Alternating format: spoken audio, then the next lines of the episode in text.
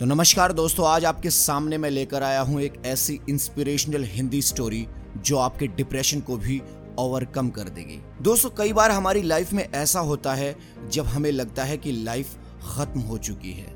ज़िंदगी में अब कुछ नहीं रह गया।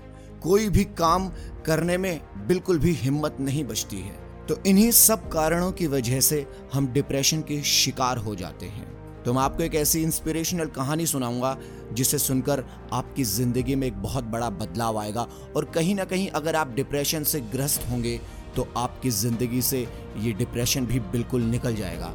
बशर्ते आपको सिर्फ़ और सिर्फ़ ये कहानी गौर से सुननी है।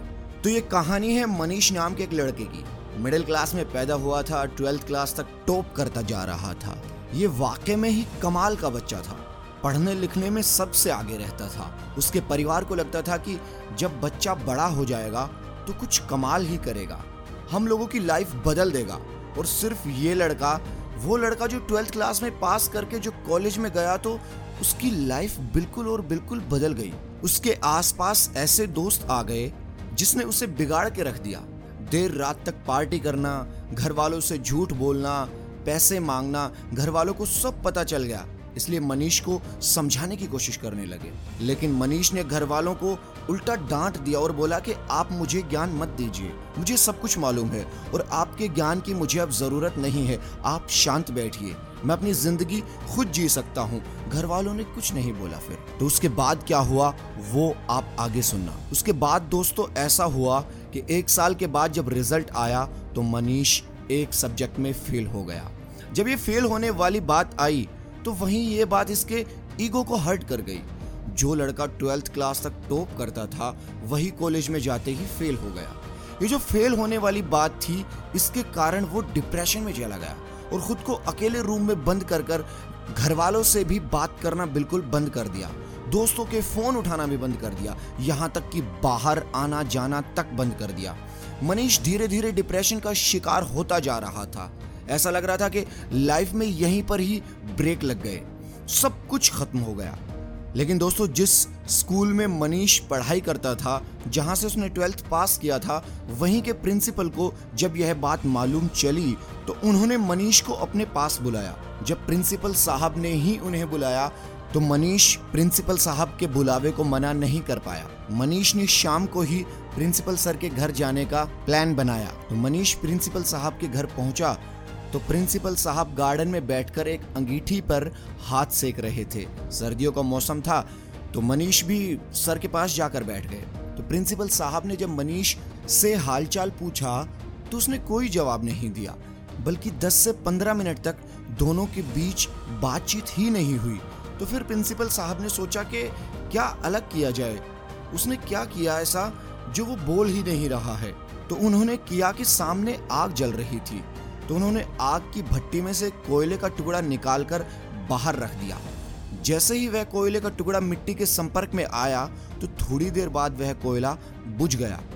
यह सब देखकर मनीष ने बोला कि, सर, आपने यह सब क्या किया? जलते हुए कोयले को आपने बुझा दिया?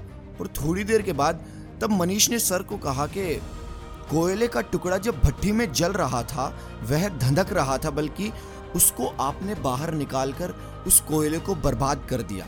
इतनी ही देर में प्रिंसिपल साहब ने कहा कि मैंने कहा बर्बाद कर दिया। ये कौन सी बड़ी बात है? मैं वापस इसे ठीक कर देता हूँ। वापस कोयले का टुकड़ा उठाया उन्होंने और फिर अंगीठी में डाल दिया।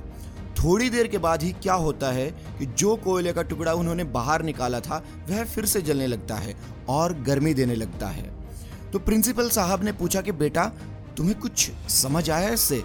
मनीष ने कहा कि नहीं तो उन्होंने समझाया कि बेटा मैं तुम्हें यही बात समझाने के लिए कह रहा हूँ।